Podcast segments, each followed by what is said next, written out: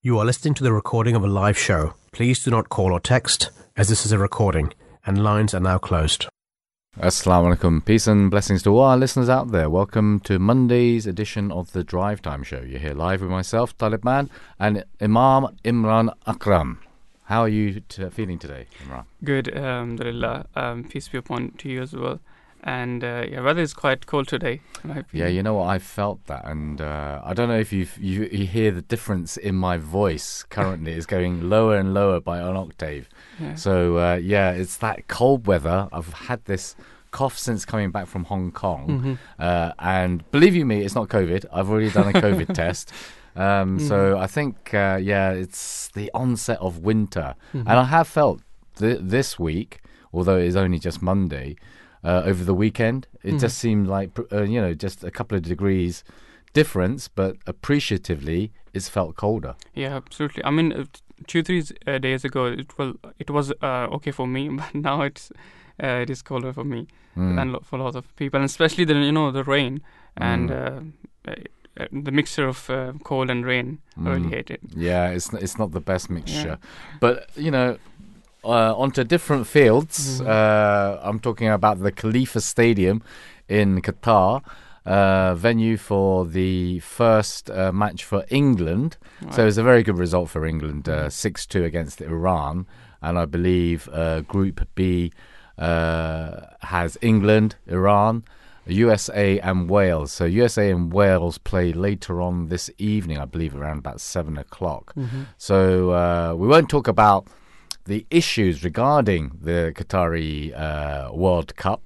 Uh, I'm sure that'll come in later shows because it's a uh, quite a long tournament. But um, you know, our thoughts go towards obviously you know the England football team and uh, uh, to see that uh, they can you know get as far into the tournament as possible. But you know, I think they've got a good chance. Got a good Yeah, chance, absolutely, yeah. What's your Mhm. bet? although, Um, the, although we're you know Muslims, we don't bet, but it's just a saying. Well, yeah, what do you reckon? Who do you reckon is I think uh, weather-wise, because there is hot weather there, Yeah, and uh, and the European te- teams are you know um, very uh, acclimatized of Mhm. the, the weather. So I think Brazil. Yeah, yeah, yeah. I thought so. You know, well, everyone says Brazil. Everyone says Brazil, the beautiful game. Mm. But uh, without further ado, let's uh, jump into our show today. And as usual, we uh, deal with you know quite sensitive subjects. Yeah, what what topics are we uh, speaking about or uh, discussing today? So in the first hour, we're discussing um, prisoners, um, uh, rehabilitation or retribution, and then the, in the second half, we'll be discussing about um, suicide and those who are left behind. So these are the t- two topics we are Mhm. going to um, discuss. So uh, just to give you the introduction uh, about the first topic, hmm um, so um, prisons exist for um, three main reasons that we talk about today, including protection, punishment, and rehabilitation. Though last year in 2021 it was reported that uh, 371 people died in prisons in England and Wales, Mm. putting that in perspective, that is more than one a day, as there are uh, for, uh, 365 days in a in a year. hmm So join us um, for the next hour as we discuss whether prisons are helping with the reformation of society or just a place for individuals to be failed by the society and learn about the rights Islam has given to prisoners. Mm. Um, the Holy Prophet, peace and blessings of Allah be upon him, uh, said, "O men, you still have you still have in your possession some prisoners of war. I advise you, I advise you therefore to feed them and to clothe them and to give them uh, pain or trouble can never be tolerated." So this is the a small um, introduction of the topic. Mm. Uh, And as as we look at, say, for instance, uh, the prison system in the UK, uh, currently, you know, uh, a snapshot, let's say, a snapshot to see how many people are actually incarcerated. Uh, so this stood uh, uh, within England and Wales at 78,536 people uh, in Mhm. England and Wales, 7,500 in Scotland, and 1,494 in Northern Ireland. Now, these statistics are from the uh, actual are are from the government's own sources. Um, now, in terms of you know, we can ask the question, you know, are UK uh, prisons overcrowded? Now, although in their latest projections the ministry uh, continues to predict a steady increase, it has revised the figure down, estimating that by uh, June of this year the prison population will be approximately, in fact, uh, 85,800 with a maximum of 90,900. So, you know, you can see that uh, the prison population in itself is growing. Now, with that, uh, you know, no country, you know, can can survive uh, without some sort of justice system and laws uh, in place uh, to keep everyone safe. I mean, Right. you know, if everyone were to run amok, Mm-hmm. it would be just chaos, wouldn't it? It'd be rev- revolution all the time. So, you know that that system has to be in place, and it has to have the will of the public to to perform, right? So that we, I mean, because everyone does. Uh, well, everyone that I know of wants to live in a, a safe and secure society, right? So we have to follow the rules. Now, according to the Guardian, Britain has one of the most draconian uh, prison systems in Western Europe. Now, as mentioned before, uh, over 370 people died in prisons in uh, England and Wales. Uh, and now this is the highest number that has been recorded to date. Uh, furthermore, in the last 30 years, the prison population has increased by 70%. Uh, prisons, you know, are in their nature a dehumanizing place, and they create these, uh, you know, intense, uh, I suppose, areas, right, whereby you know you can see these uh, flashes of violence because people are, you know, are are held um, incarceration, right? Right. Um, but you know, unfortunately, there is a poor standard of mental and physical health care. Uh, within the UK system, we tend to ignore risk uh, warnings, fail to implement suicide prevention plans, overuse, uh, segregation, and have a slow emergency response, as well as high levels of neglect and despair. Now, these are some of the problems that have added uh, or exacerbated this this toll of 371 uh, people dying in prison. Uh, for example, uh, an 18 year old mother gave birth on her own without medical assistance uh, whilst incarcerated. Uh, her child died, but there were no professionals present to determine if the baby was alive uh, when it was born or died beforehand. Now, this uh, is an example of the level of actual neglect which occurs uh, in our so called justice system. Now, um, I, I believe His Holiness said something, Imran. Yeah. uh, Imran So the worldwide leader of Ahmadiyya Muslim community, Hazrat Mirza Masroor Ahmad, uh, may Allah be his helper, said, The Holy Prophet, peace and blessings of Allah be upon him, taught that prisoners of war should be treated with even greater care and attention that a person would pay to to himself. So uh, the one incident which I, you know, uh, just come into my mind is that on the occasion of the Battle of Badr, uh, Muslims, um, you know, uh, Muslim captured some um, prisoners of war, and uh, the prisoners of war, those who cannot pay the ransom, the Holy Prophet ﷺ said to them, um, that um, you can teach the children uh, to how to ri- read and write, and that will be your ransom. Now, this this does not only show the importance of uh, education Islam give give it also show that Islam, the aim of Islam is to reform the prisoners, because in order to give the education, you have to have education yourself, and uh, um, education actually, um, especially the moral moral education, it it it it, it does not only uh, you know give you this um, sense of uh, responsibility, but it also um, um, give benefits soci- benefits society as a whole. absolutely Ultimately. yes. Um, well, we're joined by our first guest of the day, Rob Priest. Uh, now, Rob is the uh, uh, commu- sorry communications manager for the Howard League uh, for Penal Reform. Peace and blessings be upon you, Rob. Thank you for joining us this afternoon on the Drive Time Show. Thank you. Good afternoon. So we're talking about prisons and our justice system, and you know how do we perform uh, in the UK um, versus other other uh, you know other uh, prison systems. Now, can you tell our listeners a little bit uh, because you're you're you're the uh, communications manager for the Howard League. You know what do the Howard League do, and uh, you know let's let's hear what you know what it's all about then. Okay, thank you. So the Howard League is a charity, uh, and we've been going a very long time. We were founded back in 1866, so Oh, more than 150 years ago.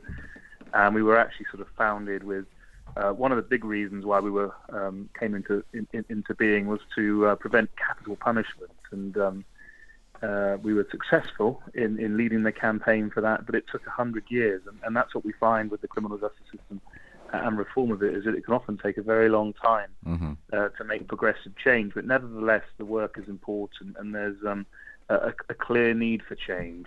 Um, Howard League works for less crime, safer communities, uh, and fewer people in prison, and we do that in a variety of different ways.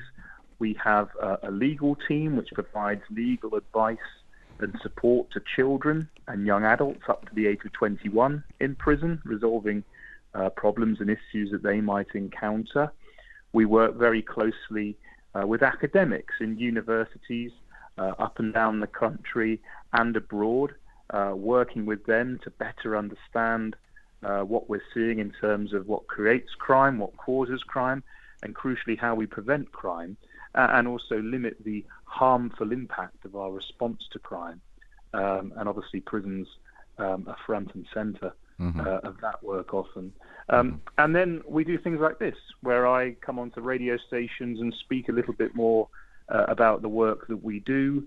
So we work closely with the media and we work closely with politicians to ensure that they have the uh, information and access to the evidence they need to make good decisions uh, about the future of the criminal justice system and the people um, within it.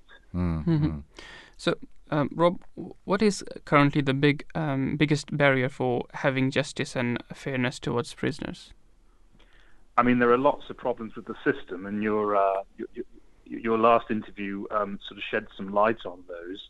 Uh, I think, in summary, we have a, a system uh, which is overcrowded and under-resourced.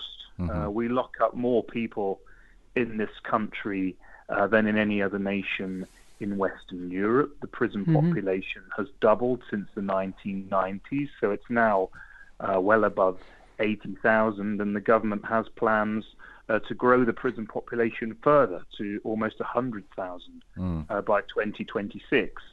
And uh, the challenge is that when you have overcrowded prisons, um, obviously there is a lot of competition for the finite resources that prisons can offer.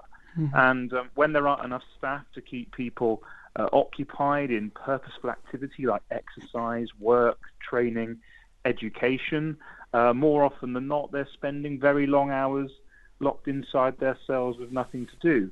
Uh, and it's not uncommon for us to hear of people being locked inside their cells for 22 hours uh, with very limited access to, to showers, to phone calls, uh, before you get to education, exercise, uh, and training. And obviously, that will uh, lead to growing resentment. It can lead to tension. It can, in some cases, unfortunately, lead to self harm uh, and violence. And I think the problem we have now is that there is a stated intention by the government to grow the prison population uh, even more, as I say, to almost 100,000 by 2026. But currently, we're seeing time and again through official inspection reports that there aren't enough staff working on the wings in prisons uh, to properly look after the people in the system uh, that we have. So, building more prisons when there aren't enough prison officers to properly look after the ones we currently have seems to me to be a, a, step in the wrong direction.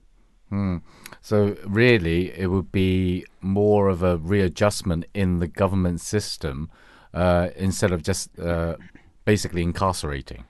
Maybe um, following a model, say for instance, like you know Scandinavian prisons or the Scandinavian way, which is to uh, bring down levels of recidivism um, and to you know kind of like inculcate those prisoners and um, actually not to punish uh, so severely uh, as in having a prisoner or having someone uh, incarcerated for their their crime.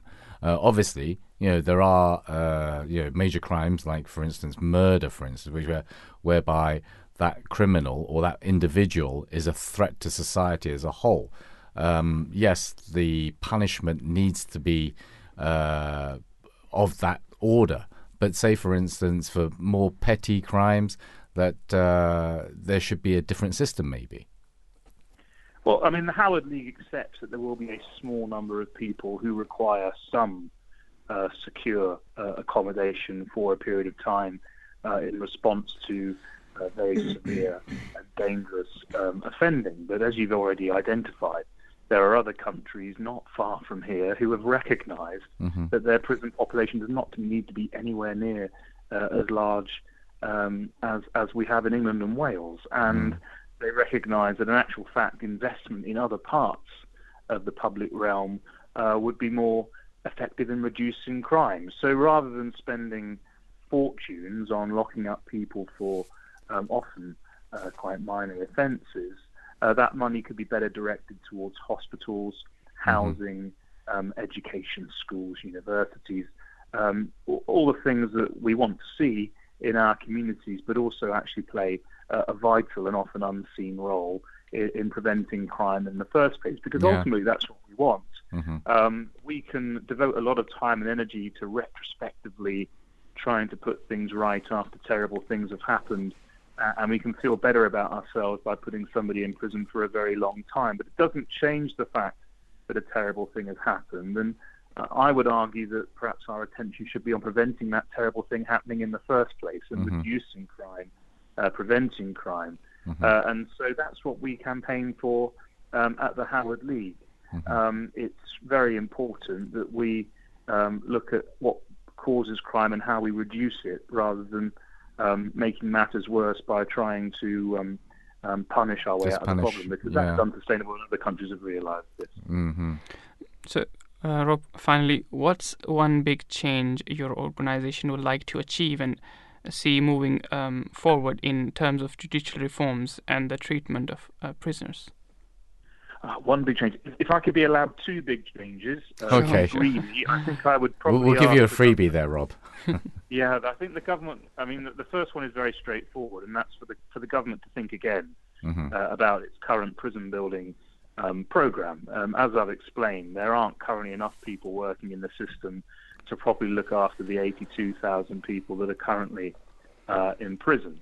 Uh, to build even more prisons and expand the prison population to 100,000 um, is not going to work um, if you're um, you know, stretching resources as much as we currently are. So that would be the first thing. Uh, I think going forward and more generally, and this would have a, a, a- huge impact, is to really sort of reform sentences. It's the elephant in the room, really. Mhm. Um, lots of people talk about um, um, prisons and how they are, are inadequate, and that is correct. Um, how there aren't enough people working in prisons uh, for the prison population that we have, and that is correct. Um, but ultimately, how are we going to get prison numbers down uh, in the long run? Mm. Um, you cannot really have uh, sort of lasting change in that respect without looking again at um, who we send to prison and for how long. And sentencing is a very difficult uh, juggling act. Um, you, you are trying to respond to a bad thing that has happened uh, and trying um, uh, to deal with what is often a very emotional situation, understandably, uh, and taking sort of arithmetic uh, as a response to it. Now, Mm. when a when a very It can't be a binary kind of you kind of like uh, right- answer, can it? Really? Yeah, I mean, if if if a bad thing has happened that has made a lot of people unhappy, um, to what intents and purposes is is is is the difference between sending someone to prison for six years or eight years, for instance? You know, far better for the bad thing not to have happened in the first place, and that's where our attention um, should be. And as sentences have got longer and longer, as they have in recent years, it has meant more people have spent longer inside the prison hmm and um, that has contributed to overcrowding. And the, the crucial point is that when there is overcrowding, uh, as we've as we've discussed, uh, that means that there is more competition for all the various Mm. The resources. that may be on offer inside a prison, and so you find more and more people spending their sentences sleeping through their uh, sentences lying on their bunks. Now Mm. that isn't what anybody wants, and it's not crucially going to help somebody uh, turn their lives around and move on Mm. from crime. And that should be our focus whenever we're looking to respond uh, to a crime: is how can we take steps to prevent this happening again? And Mm. nobody would suggest having somebody sleeping through their sentences in their bunks doing nothing at all. Because Mm. it's not really helping them, and it's not helping respond. helping society as a whole, really. Um, Yeah. But yeah, okay, Rob. it's been a pleasure talking to you. Thank you for coming on the show today. Thank you for joining us on the Drive Time show today, Rob. Very grateful. Thank you so much. Thank you. Thank you. Have a good day. Goodbye. 0208 687 7878 or tweet us at Voice of Islam UK. And just quickly, just to, you know, we shouldn't, and I think going back to the point, yeah, for those who have committed crimes, uh, severe crimes, they should be punished. And the severity of that punishment should be equivalent to the crime committed. And I totally take Rob's point. You know, it, it's it depends on your perspective. Say, for instance, you're the victim of that crime, and depending on what that crime was, um, you might feel that actually, you know what, I want that perpetrator, I want that uh, that person who's perpetrated that crime upon myself uh, to be incarcerated for a long time. So I think you know maybe we need to change that mindset. Yes, they need to be punished, but it should be that the severity of the crime uh, equals that type of punishment that is, is meted out. Um, so, uh, yeah, as as as he already pointed out, uh, Rob, that you know the treatment of prisoners needs to improve to limit the number of uh, these unnecessary deaths that are happening every day, and the focus is uh, on prisons uh, need to move away from punishment to more rehabilitation.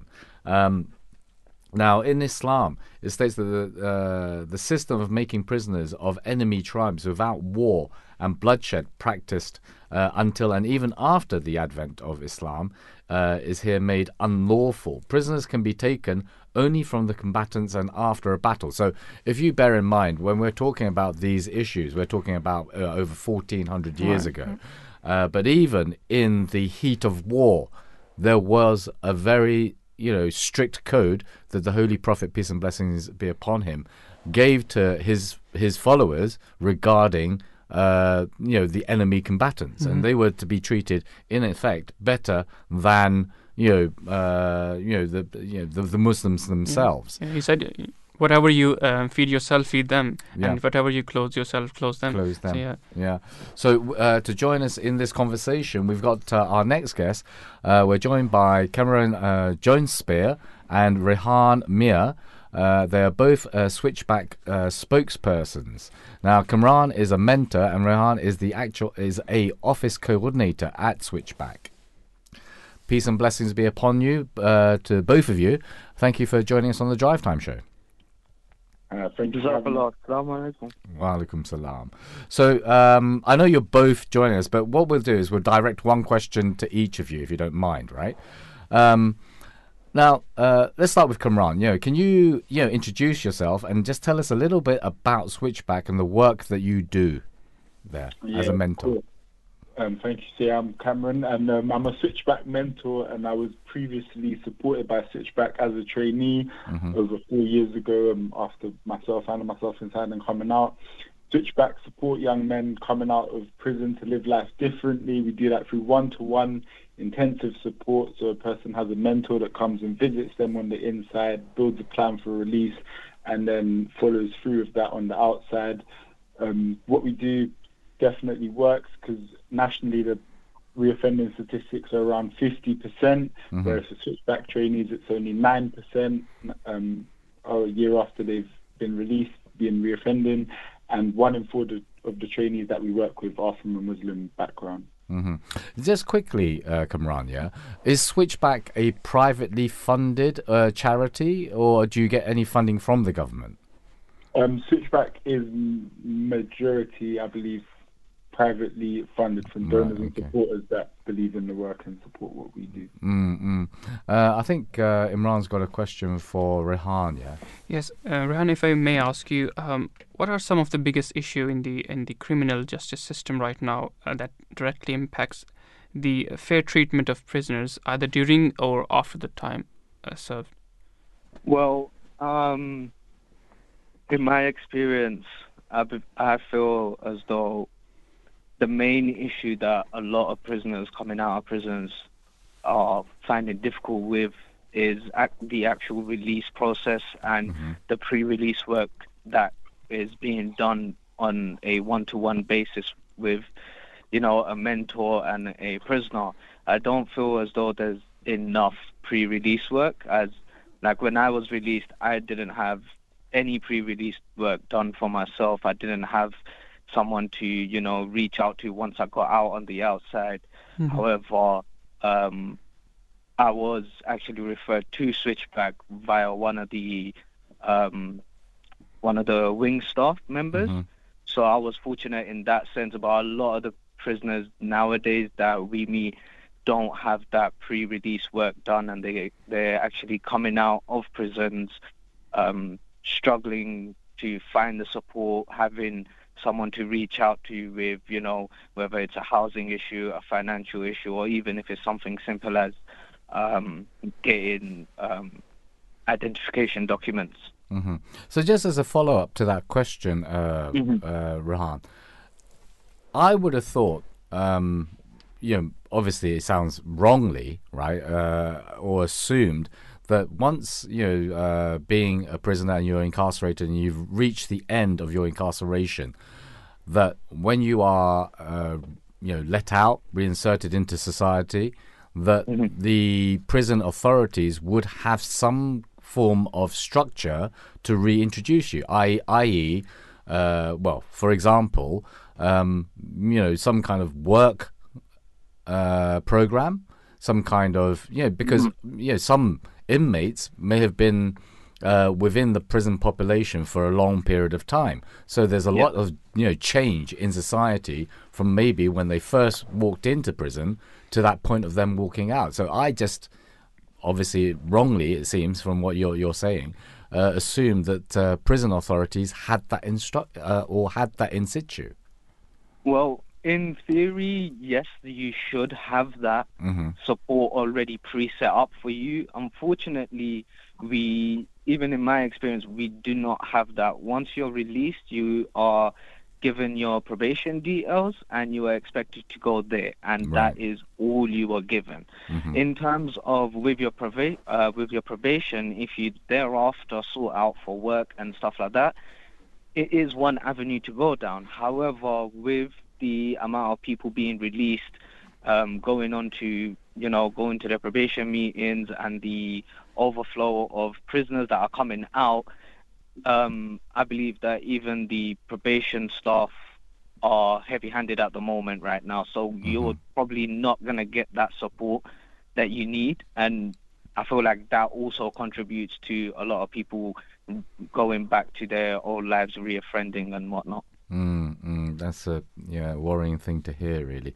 Uh, just a quick question for Kamran, uh, if I may. Now, do you think, Kamran, that uh, prisons currently have a good balance uh, between the actual punishment of people for their crimes uh, that have been committed uh, and actually helping them to reform and re-enter society? So, do you think the current balance is acceptable? Uh, within the prison system that there is this uh, focus between or this balance between um, punishment and uh, versus rehabilitation, or is there a skew there? You know, it's it's kind of like imba- there's an imbalance there. Um, I definitely think the balance is off, as a lot of prisoners being released are the uh, in terms of rehabilitation side. Um, over 50% of trainees that we, almost 50% of trainees that we work with are released homeless, so their housing hasn't been sorted out by the powers at play, and they haven't got a roof over their head. And to expect someone to come out and not to go back to that lifestyle, they need that one-to-one support, that um, switchback that we offer them and other organisations as well. But um, no, definitely not enough has been done pre-release, and um, I believe we need to provide more opportunities to support people to live life differently.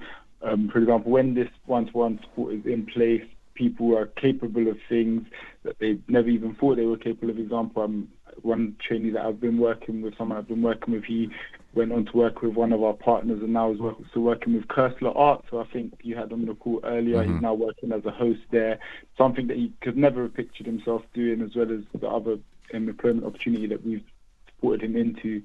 Um, I believe, yeah, that the balance is definitely off, and we need to be clear what prison is really for. Is it just about punishment, and like I heard you last guest say, letting people sleep on their beds for the duration of the sentence, or to support them to live life away from crime? and live life differently. Mm.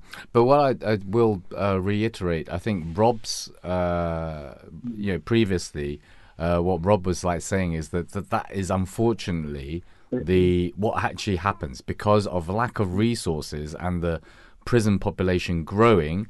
That you know, there's only so much uh, education. There's only so much, say, for instance, nuts and bolts. Let's put it right, like uh, desks, computers that uh, prisoners can use. And if that, you know, if the equation is that uh, on the one side you've got, you know, people actually increasing uh, in terms of the prob- uh, the prison population, but you haven't got that requisite uh, increase in resources to, to, to accommodate that, then you know, unfortunately, what what has prisoner got to do?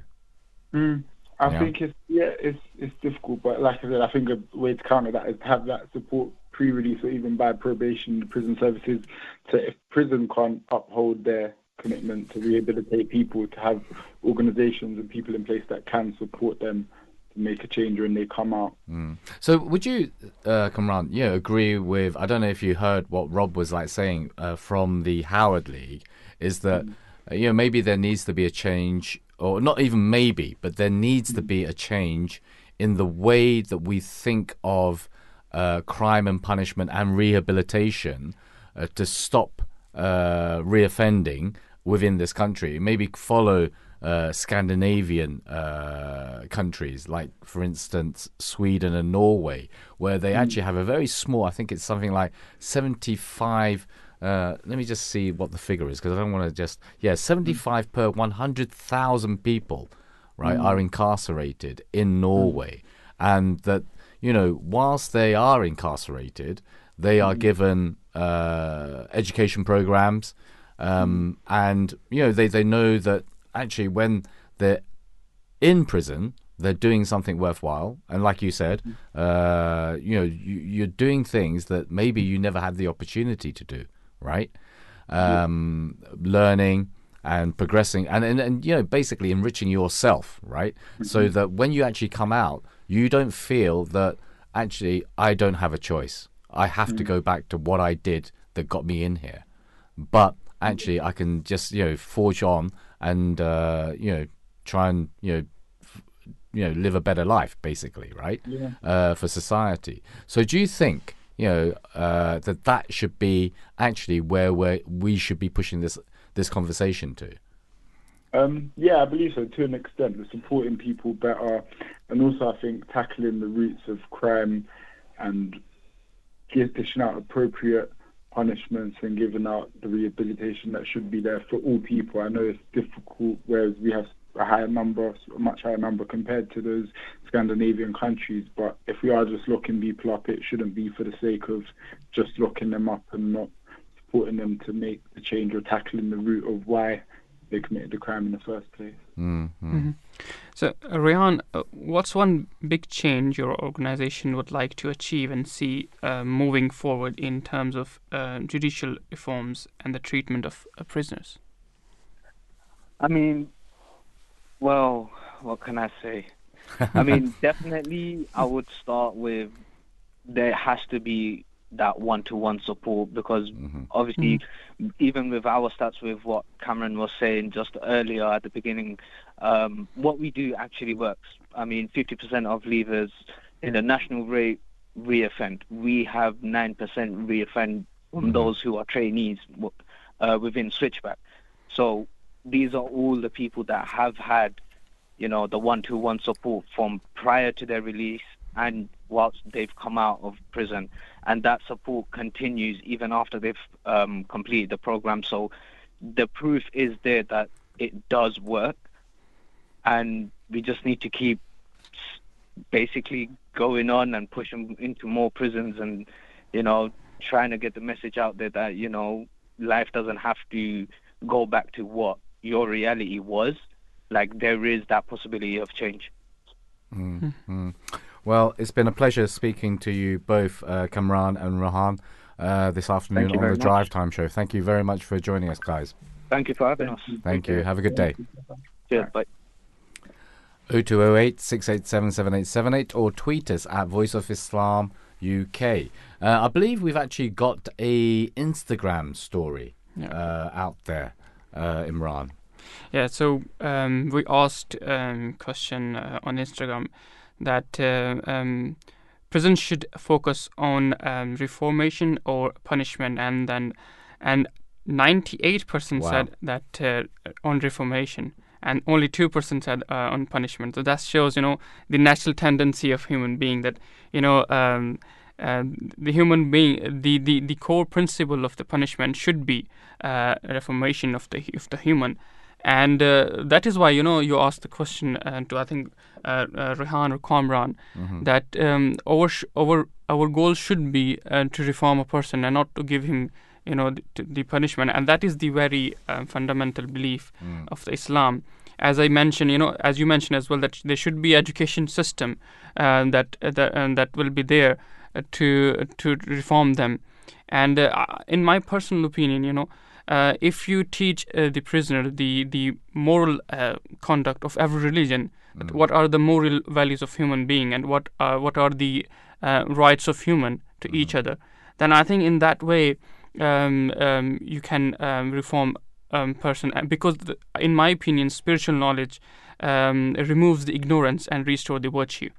So uh, in my opinion uh, the, the education programs uh, will be there and uh, one more thing uh, which i need to mention is that um, in the holy quran there's a verse that you know جزاء سيئة سيئة مثلها فمن عفا وأصلح فأجره على الله and that the translation is and the um, recompense of an injury is an injury um, the like thereof but those who forgives and his act bring about reformation his reward is with allah so this is the um, very basic uh, you know principle of islam and the real object underlying the awarding of punishment to the guilty person according to islamic teaching is his moral reformation uh, if forgiveness is calculated to do him um, some good moral, uh, he should be forgiven. But he should be punished if punishment is likely to lead uh, to his um, reformation. That's the. And I that's the- think what we're trying to say there, or what Imran's trying to say there, is that obviously, you know, depending on the crime, Mhm. um, whether it be murder, rape, uh, you know, a real kind of like, uh, uh, in terms of a physical crime, uh, theft of property. Uh, that leads to you know destruction of society, a destruction of you know ha- you know your livelihood Right. uh, then obviously there needs to be some kind of punishment, yeah, which you know merits that crime. But you know, if we look at, uh, and I think I, I've kind of like pushed the Scandinavian uh, model, Yeah. right? But you know, just some stats, here. In contrast, in Sweden, the role of uh, prisons is not to punish, but uh, but to deprive.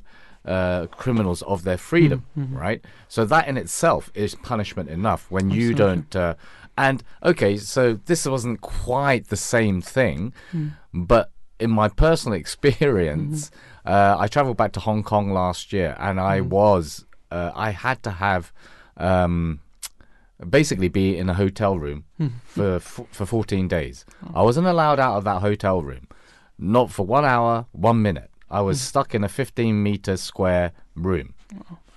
So yes, I got three meals a day, but I had no freedom to go out. So in a sense, I can emphasize with how that feels, right? And you know, you can imagine the mental, um, you know, the the mental kind of like woes that you go through being alone. Okay, I was I had a phone, so I could speak to people outside. I had a TV, so I could you know watch stuff, right? But can you imagine if you are incarcerated in a smaller cell? Uh, and you're there for 22 hours of the day. You don't get to see anyone else, right? The you know the mental issues that you must be going through. Yeah the mental health problems that you must be going to, through. Uh, that even if you were you know quite well to do right? Not quite well to do but quite mentally well to do by the end of 10 years of that it's going to have taken its toll on you right? Absolutely. so you know the, this Scandinavian model, I mean, even in some prisons in uh, Sweden, actually resembles a dorm room structure uh, where people have uh, access to television and, in fact, family visits. Uh, similarly, in Norway, the justice system has a focus on restor- restorative justice that focuses prisoners on stable or becoming stable contributors to society in the future. Uh, prisoners can learn a new skill and take part in classes uh, such as yoga to help create a peaceful and safe environment, uh, rather than the violence that we hear about uh, in our prisons today. Now, countries that use systems like this have shown a statistical decrease in inmates reoffending and increases the change uh, or the chance of these uh, individuals integrating back into society. Um, now, when we're talking about rehabilitation, uh, what are we, you know, focusing on, uh, Imran? Yeah, so the idea and the end goal of um, prison is for rehabilitation of those who enter the system and help them integrate back into society. And though this is often questioned as the focus of the justice system is more on punishment than anything else, and the imprisoning hardship uh, on prisoners may, revo- may uh, removing um, them for society and helping them understand how their action affect, uh, you know, other um, people, uh, and it is very important for the for the rehabilitation process and to allow prisoners to enter society after serving their time. But it seems that the idea of rehabilitation has been lost along the way, and the government has um, published a document called the the Prisons uh, Strategy White Paper in December 2021, where um, the aim uh, the aim to reform and uh, rehabilitate prisoners to um, prevent uh, from um, reoffending and keeping the country safe. So the key um, strategy s- strategies um, from this uh, includes the following: cutting edge technology um, will be used to um, have a zero tolerance on drugs, and uh, comparing to the society we see, uh, you know, in airports and and uh, other places, and uh, putting plans in place to help offenders uh, recover from drugs and alcohol addictions, teaching prisoners basic numeracy and uh, literature um, um, um, skills and reading and educational skills, as well as having a new um, prisoner education service to train up offenders with um, vocational skills. So I think there there is um, now um, government is trying to put a system where they really uh, need to focus on. But I on think I think the problem is that you know their white paper. It's like an idea. It's like a hope. It's like a Right. dream, right?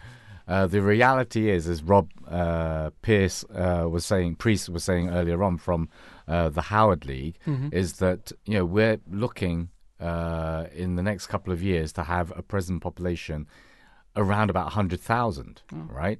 And there's not enough actual uh, prison officers mm-hmm. to you know safely administer and look after those inmates, right? So it's quite you know quite easy on the one hand for someone like Dominic Raab, the Justice Minister, to say right. This is what we want to do, mm-hmm. but actually, the, the, the reality of it on the ground is that you're not doing any of that, Right, right? right. you know, because you're increasing the prison population. Mm-hmm. So unless you increase, as Rob was like saying, you increase the prison population, fine, but you need to increase the resources to actually help these inmates to you know to rehabilitate and come back into society. Uh, I think we've got our last guest of the day regarding uh, this topic. Uh, we're joined by Kat Gambiter. Now, Kat Gambiter is a prison consultant for Reform and Rebuild. Uh, peace and blessings be upon you, Kat. Thank you for joining us on the Drive Time Show today. Hi there. Thank you for having me. What a great name you've got, Kat Gambiter. Yeah. I- can I just ask where do, where does you know your surname come from, Gambiter? From Italy. Right. It's an Italian surname. Yeah, yeah, yeah. Excellent. My great grandfather was a Italian footballer, uh, Leon Okay. Gambetta. So you can Wow. Google him. Yeah. Leon, Leon Gambiter, right? Yeah. Okay. And did he play for the national side or? He actually played for a few teams, um, so you can probably find the history of him on Wiki. hmm So, um, but it's uh, an uncommon name in the UK. hmm Yeah, I know. It's just uh, it's it's kind of like stuck out to my eye. But we're we're kind of like, or I'm I'm leading the conversation elsewhere. We're talking about prisons, and you being Yeah. a uh, prison consultant for Reform and Rebuild. Now, can you just tell myself and our listeners a little bit about uh, uh, Reform and Rebuild and the work that you do there? Yes. So um, I'm the founder of Reform and Rebuild, and what our overall long-term aim is is assisting um, long-serving prisoners, uh, predominantly those who are serving life sentences. Um, but that isn't just exclusive to that line of work. We work with other prisoners and their families, um, offering them information, support, advice, and guidance to navigate the prison experience. Um, so, you know, it has many branches, but overall, it's um, the long term focus will be to campaign for the reform of life sentences and to, um, you know, encourage the government to fulfill um, prisoners' time inside constructively if it is in fact that you know a lot of people will now be spending their lives in, in prison as we see the as we see the long serving prison estate grow. hmm So, uh, Kat, um, you know, some people may find it difficult to see uh, prisoners um, as anything um, other than criminals. Um, do you think um, uh, we as a society need to shift our mentality in this regard? Yes, I do. You know, I think the society has become very unforgiving and are no longer optimistic that people can change, but also that, you know, people don't really look um, at the story behind the story, which may have led someone to lead a life of crime or, you know, what what I think's happened as well is that when we look at the prison estate, people automatically assume that it's one size fits all, and that every person who must enter those gates um, must be, you know, from the same um, ilk, so to speak. Um, but actually, if we look at our prison population and the statistics um, behind it, a lot of these prisoners now are, you know, traumatized individuals who may have had a traumatic upbringing through various reasons. A lot of people now have extreme mental health, um, which can be sort of um, an unconscious catalyst behind maybe bad decision making, which they don't understand. And so, I, I do believe. Sorry. No, no, that's me. Sorry. Carry on, Kat. Yeah, so I do think that we have pretty much became a society that isn't necessarily forgiving, but I also feel that I, you know, prisons aren't on the public's agenda, um, and we don't really give prisons the attention that they deserve for the bigger picture. And the fact of the matter is, is that people will be leaving prison uh, at some point or other, and you know they will be your neighbours, and you will be walking amongst them. So it's in the best interest for prisoners and everyone else to invest in people and to help them change. I don't think it's any good, um, you know, to just be unforgiving without giving people the tools to try and help them turn their lives around. hmm So my next question, actually, Kat, uh, I think you've pretty much answered there. So, do you think that the current prison system in the UK uh, is designed to rehabilitate uh, those who are incarcerated, or is it simply, you know, in terms of those who are incarcerated, uh, a, a form of retribution? Well, I do think that the scales tip towards the latter, and solely because if you speak to people in prison, Mm-hmm. in most honest opinions, they will tell you firsthand that the system isn't working. And I think that, you know, the country and um, the politicians who implement tougher on crime legislations that that see people in prison easier and longer, we know that prison isn't working. Um, the statistics for reoffending prove that, and I think that we have to look at that. The proof is in the pudding, um, and I think we've almost come to a place of blind leading the blind within Mm. this prison system.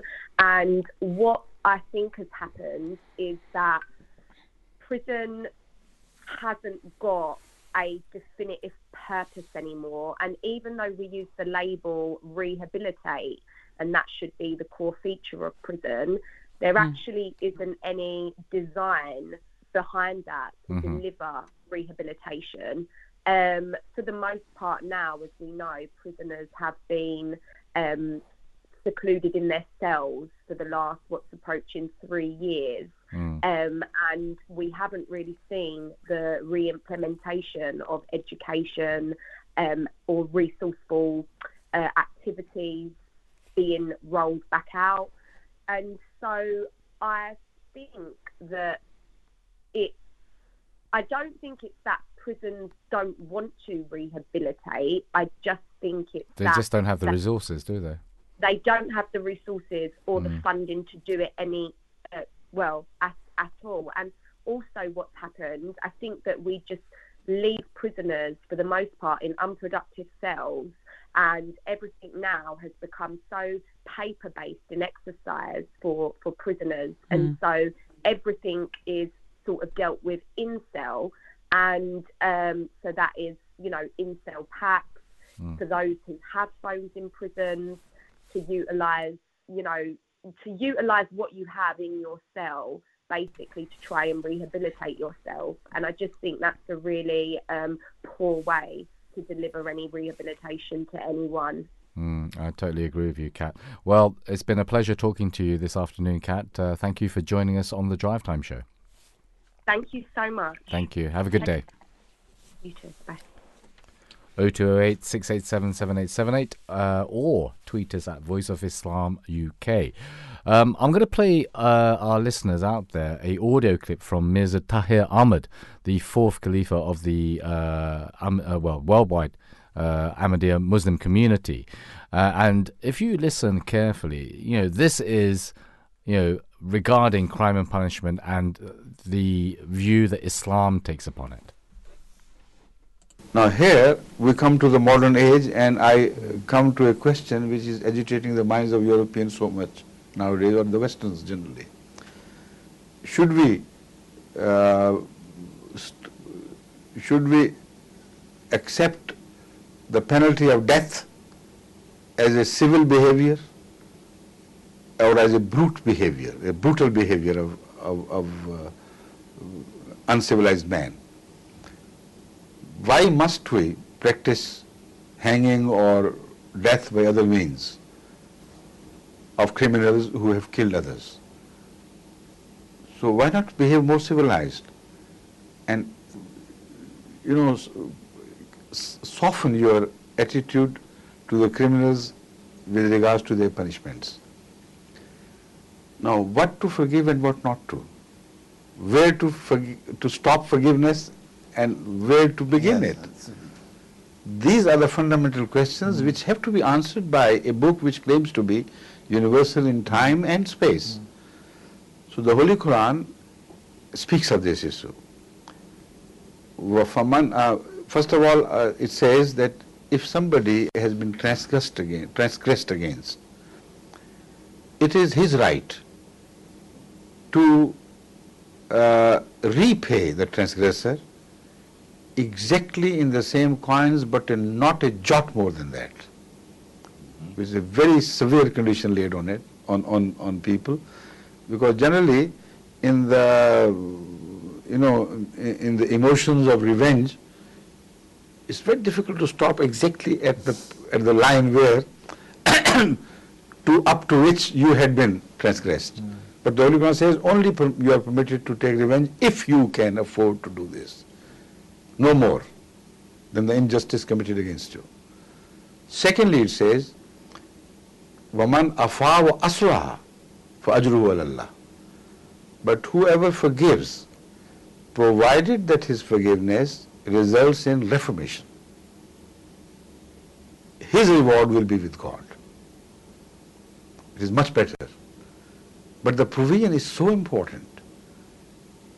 If forgiveness encourages and promotes crime, then according to this perfect teaching, forgiveness is not permitted. Mm-hmm. If it promotes reformation, then of course you can't withdraw the right of revenge from a small-minded person, but he is informed, he is informed that God loves those who forgive, provided their forgiveness results in reformation. Mm, very interesting. Yes. yes. Now this is mm. exactly the requirement of human nature, which simply no man can improve upon. Mm, mm, mm.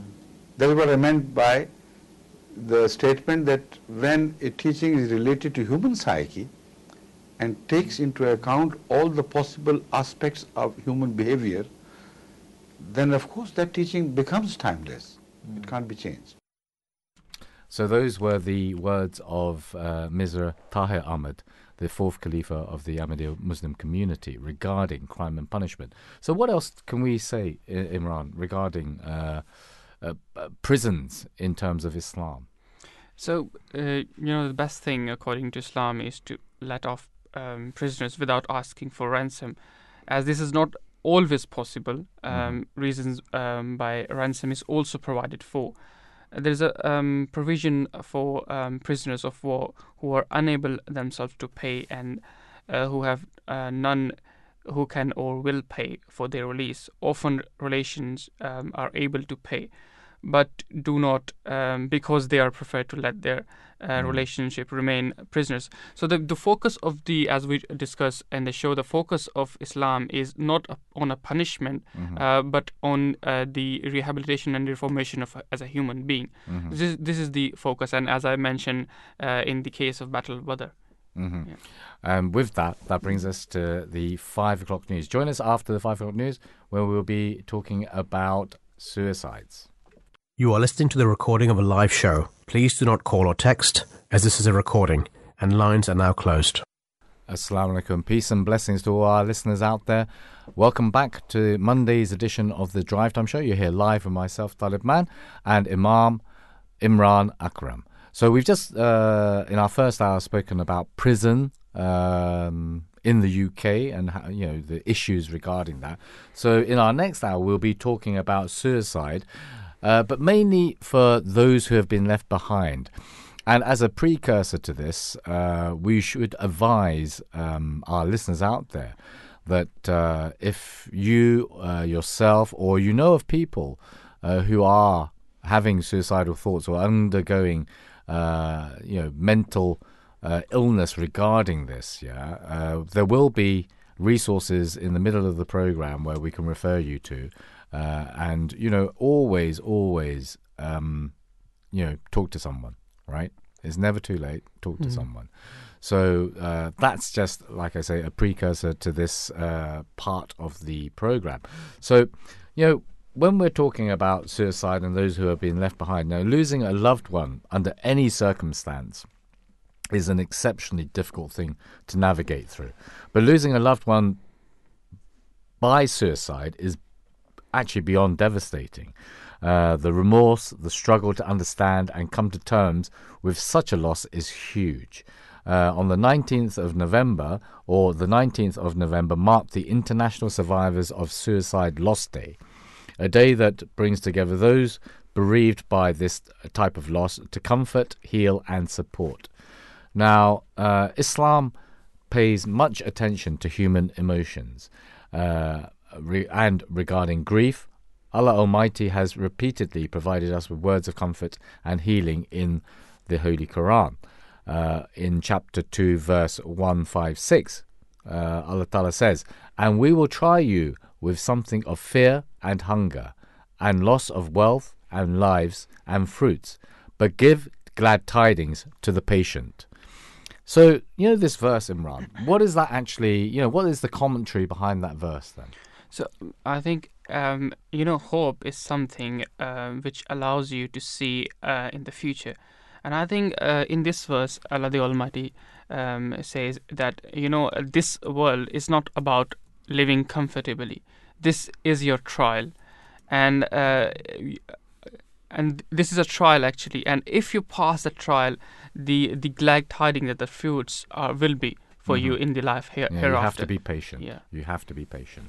Now, according to the WHO, the World Health Organization, around 700,000 people take their own lives each year globally. Uh, is the fourth leading cause of death amongst uh, 15 to 29 year olds. Only in the UK, over 5,000 people took their own lives in 2022. Uh, and surprisingly, out of that 5,000, uh, it's quite a high proportion of that 5,000 are uh, young men. So that's another worrying uh, statistic that we're, we're, we're met upon in the UK. Now, this raises the question you know, if there wasn't sufficient help available to those who are actually in despair and took their own lives, yeah, um, would there be any support then thereof for those who are in mourning?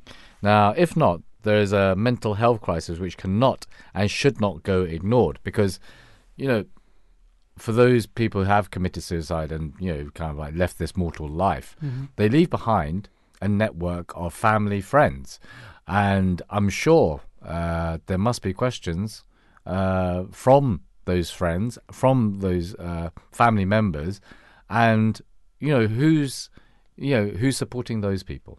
Absolutely. I mean, um, um, uh, the people who left behind, it is really difficult for them. You know, um, they have so many thoughts. And what have we done? Um, wh- where we have gone uh, wrong, or what could have you know could have done to save a specific person. So I think um, yes, of course, it's it's a, it's a more havoc on the people who left behind. Mm. Uh, and as you mentioned, um, it is obviously the one who committed suicide. Mm. Um, he's gone, but Um, I mean, the weird thing about uh, I say weird, right? I don't mean weird in any funny kind of way, but since we're talking about suicide and those people who are left behind, it actually brings to mind something I saw literally maybe four or five days ago, and uh, I'm not sure if Imran, you're you're familiar with Dan Walker. Uh, Dan Walker uh, was primarily a sports. Uh, commentator for the BBC, but he also presented, I think, some morning news programs and he was relating to um and i can't remember the anniversary of it but relating uh, to his friend Gary Speed. Now, Gary Speed used to be a Leicester, uh, sorry, not Leicester, a Leeds United footballer, and uh, he'd literally the two of them had done an interview, right, uh, for whether it was for, for some sports program on the BBC. I, I can't remember, but Dan Walker was relating it. He's like saying, you know, I was there with Gary. Uh, we'd literally, uh, Gary was like talking in his natural way uh, to the cameraman. And it just so happened that the, they both shared some, uh, whether they- they'd gone to the same primary school. You know, they were just like, you know, chatting normally. Oh, do you remember such and such, the teacher? Uh, then subsequently, they had the interview. Gary has said, "Oh, okay, uh, fine, we're done." Uh, Dan, uh, Dan Walker says, "You know, we had a really good interview there. Yeah, you know, I'll call you uh, next week, maybe sometime, right? Uh, we'll go for a game of golf." And unbeknownst to him, uh, Gary Speed took his own life. wow. So uh, I can't, you know, for the life of me remember. It wasn't that long ago, right? But uh, he left behind two sons Wow. who were devastated, right? Mm.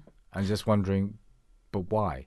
I mean, um, you never know what what is the uh, what is um, behind the smiling faces uh, faces of the people. Mhm. I mean, wh- what they are going through in their life.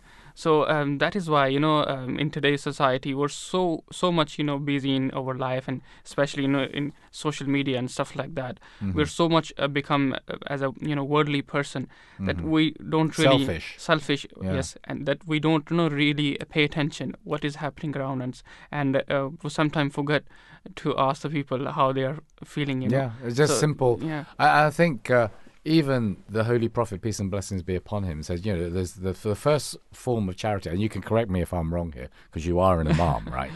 Uh, the first form of charity is to do salam to someone, absolutely right, right? yes, yes. And so for us, salam is just to bid someone good day, right? Mm-hmm. Uh, and that can be, you know, in any language, you know, hello, ciao, ni hao Mm-hmm. whatever it may be, you know, uh, assalamu alaikum uh, in Islam. And just that one thing, if you can think of that as being a small charity to your fellow human being, as you're walking down the street, yeah, that could, you, you don't know, you don't know, but that could change the complexion of someone's day completely. Absolutely. Yeah. I mean, there is a, there's other saying of the Holy Prophet uh, in which he say that you know putting a smile on another person is a form of charity as well. Mm-hmm. So um, you know you always um, have to have um, uh, take care of other people in a society, and especially you mentioned that incident uh, which amazed me that you know the person is absolutely feeling um, Yeah. right, and then soon after you know you know you know, Literally the next day, Yeah. um, it was announced uh, on the news that Gary Speed had taken his life, uh, and you know that that is just you know you're going about your normal business, and then something as devastating as that happens, it it it, it shakes you to the core. But uh, to talk more about this, we've got our first uh, guest of the day uh, regarding this, Andrew Airey. Now, Andrew is one of three uh, dads walking. Uh, he himself is a suicide loss survivor. Peace and blessings be upon you, Andrew. Thank you for joining us on the Drive Time Show today. Ah, it's all right. And please don't call me Andrew. That's get, I get worried when anybody calls me Andrew. That's that's. Uh, So, do you uh, prefer Andy? Andy? Yeah. that, that, uh, when I hear Andrew, that makes me sit up very straight. Actually. Well, I, I don't think I'm old enough to be your father, Andrew. No. But anyway, uh, we won't go there. We won't go there. So, Andy, um, you know, three dads walking. So obviously, this is some kind of like play on words with uh, dead man walking, I believe, right? oh no, do you know? I would never thought of that. Oh, okay. So I'm oh, wrong oh. then. Totally wrong. Wrong area. No, no, yeah, it was. No, it really was. Um, when we were, when we Tim, Mike, and I got together Mm-hmm. um, with uh, with Mike's idea of, of walking across the country to show that suicide can happen to anywhere, Mm-hmm. any family, anywhere.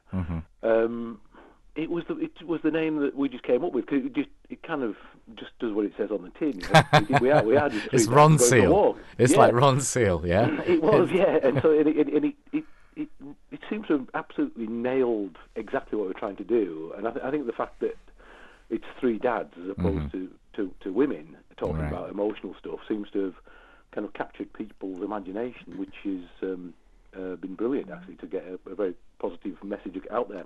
hmm hmm Mhm.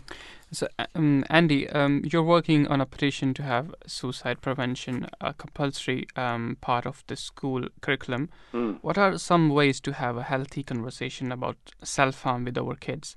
And what do you think uh, is a good age to have these discussions? Ooh, two really good questions. Uh, the first thing I've got to say is we are not suicide prevention experts. We are just three dads, uh, and, and like um, every um, family that gets touched by suicide, you, your life turns on its head.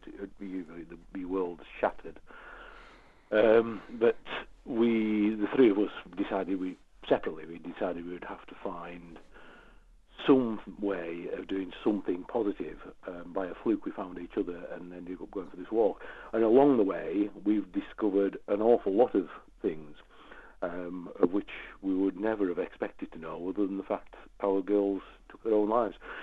Then the critical critical things um, in terms of um, if you're worried about somebody, if you are worried that a loved one of yours is having suicidal thoughts, the worst thing you can do is ignore it. Um, so you've somehow you've got to address the situation, and the way to do that is if that's what you're seriously are worried about, ask ask them, ask them directly. Are you having suicidal thoughts? Are you thinking of taking your own life? Uh, and ask them a couple of times, um, just to make sure that the answer you get is the right one. If the answer's no, we could you could then talk about what why you were worried and see where that leads. If the answer is yes, well then you've got something to work on. And the critical thing there is to know that you don't need to sort the problem yourself. There are loads of organisations out there that are able to help. Uh, and actually, just talking about how you feel will help that person. Um, the thing thing with, with us, uh, the three of us, um, is after we lost our daughters, um, like many suicide bereaved parents, we found out that these suicide prevention organisations exist. And we've all fallen in with a, a, a charity called Papyrus, Prevention of Young Suicide. Uh, who are wonderful, absolutely wonderful people. Um, and they, they run a thing called Hopeline UK, uh, which is there to offer advice and support either directly to people who are feeling suicidal themselves, or in many cases, advice to people who are worried about young ones. So, so I would advise your listeners, if they are worried about anybody, take a look at the Papyrus um, website and uh, see the advice you get on there. So that was that. That was one. So the other question you asked was how how young. Yeah, yeah, yeah. What's a good age to tackle that question? Because it's an awkward, it's an awkward enough question as it is anyway. Yeah, well, it is. Talking about suicide is really hard. It's a very difficult subject. It's a it's a very painful subject. Huge amount of taboo um, surrounding it. Massive stigma in talking about it. But um, I hate to say this. Um, I would rather talk. I would rather have talked about suicide and had a very difficult conversation with Sophie, our daughter, than than uh, had to address um, uh, or to, to, to deliver a wake at a funeral. You know, you've got to have those conversations. But in terms of age, the youngest person we came across on the, the two walks we've done who'd taken their own lives was eight. Wow. We came across the, on this last walk two families of 11 year olds who'd taken their own lives. Wow. So what we've again, I've got to stress we are definitely not experts in this, but we've come across lots of experts. Um, the, the the critical thing with our young people is right from junior school we need to start talking and addressing um, and teaching help-seeking behaviour. So it should be part of the normal teaching process, uh, right from, from the very the f- very first time young people walk into a, a school, uh, uh, kids walk into a school. So like, so that's four upwards. We should actually start to train them in help seeking. Um, so it becomes normal that if they find themselves in a tough situation uh, in the future, whatever that might be, it doesn't necessarily have to be about suicide, uh, suicidal thoughts. But the natural reaction is to ask for help rather than internalise and, and try and sort themselves out. And ignore it. So, Exactly. So Andy, you know, you and you, the, your your two other cohorts, right, Mm. uh, did a walk back in 2021 and this year as well Yeah. to raise this awareness for suicide. Yeah. Uh, can you tell us a bit about, you know, what was the actual idea? Because like you wouldn't have thought, you know, just walking would be, um, well, it's not the go-to kind of like thought, really, uh, to to to you know maybe balance off what's happened to you. Well, it, it uh, for me, my, my I, I live, up in Cumbria. Um, Right. Okay. So, you've got I- plenty I- of room to walk then. Oh yes, and I've spent I've spent my life on the Lake District Fells really. So my my um, my first thought um, uh, of a way of, of actually relaxing is to go out, get out and go for a walk. And so I'm very aware that being active in the outdoors is so positive for your mental health. It really is. It's just something I've always done. Um, but no, the, it was it, it was Mike's idea, and it was this idea of, of walking between our houses um, to indicate it was a, a it was a national problem. Was the, on the first walk, and we thought, well, we could raise a bit of money doing this, just as a as a as a um, a, a sponsored walk. Um, but off, off the back of that, I might, I've got um, a good friend of mine actually works for the BBC, Alison Freeman, who's a, a reporter based in Newcastle. And I said to Mike and Tim, I'm sure Alison would help promote what we're doing. Little did I realise that her first reaction was to it was, I'm sure we can get this on BBC Breakfast Wow. uh, TV, Okay. uh, which is what she did. From Um, small and so- acorns do great oak trees grow. yeah, and it was just this, it, but it was this simple idea of three dads walking in memory of their, their daughters and talking openly about suicide and suicide prevention. it just really struck a chord. So instead of raising uh, three thousand pounds each, as we we planned to do, or we started to do, um, the first walk actually raised uh, over six hundred thousand pounds Wow. for Papyrus. Wow. Uh, and amazing. so and just loads of people got behind it. So that was what happened the first time round. But on that walk, we spoke to so many suicide bereaved parents. Ev- every day we were speaking to suicide bereaved parents. Mm-hmm. And they were coming up to us saying it was only after their young people died that they found papyrus, and it was only then that they discovered that suicide is the biggest killer of young people in the UK. Mm. And they said, "Well, why didn't nobody tell us? Why, mm. why, why are we not talking about this? If if suicide's the biggest risk to our young people, mm. surely we need to talk about it." And But it's like they- that, that white elephant, isn't it? It's, a, it's a white elephant in the room. You just don't Yeah, talk yeah. about it because you don't think it's going to happen to you, your family, right? Yeah, it's somebody else's problem. Yeah, It's always somebody else's problem. yeah, un until it lands fair and square in your family. And off the back, so off the back of tho- that walk and those conversations, we contacted the government um, to see what they were doing about it, and we got a pretty rubbish response from the Department of Education. But we then had an invite to speak to the Department for Health, um, Gillian Keegan, who was then there as the minister, and which was very um, caring, very thoughtful in a, uh conversation, and um, said that she would actually um, try and engage with the uh, colleagues at the Department for Education. Ob- And obviously, then this year, the political world's been a bit in a bit of a mess now Yeah. since that meeting. It's, it's all Uh, change oh, down there. yes. All change over there. yes. Yeah.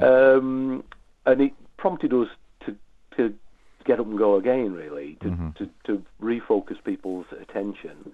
Um, and so the second walk, we decided we would walk between the Parliament buildings of the UK. So starting in Northern Ireland at Stormont, Mm-hmm. then, then we actually flew across to Edinburgh to, to go to the Scottish Parliament, then walk the whole way through Scotland and England into Wales to uh, the Senate at uh, Cardiff, and then across to Westminster, just to try and rattle the cages of the decision makers, really.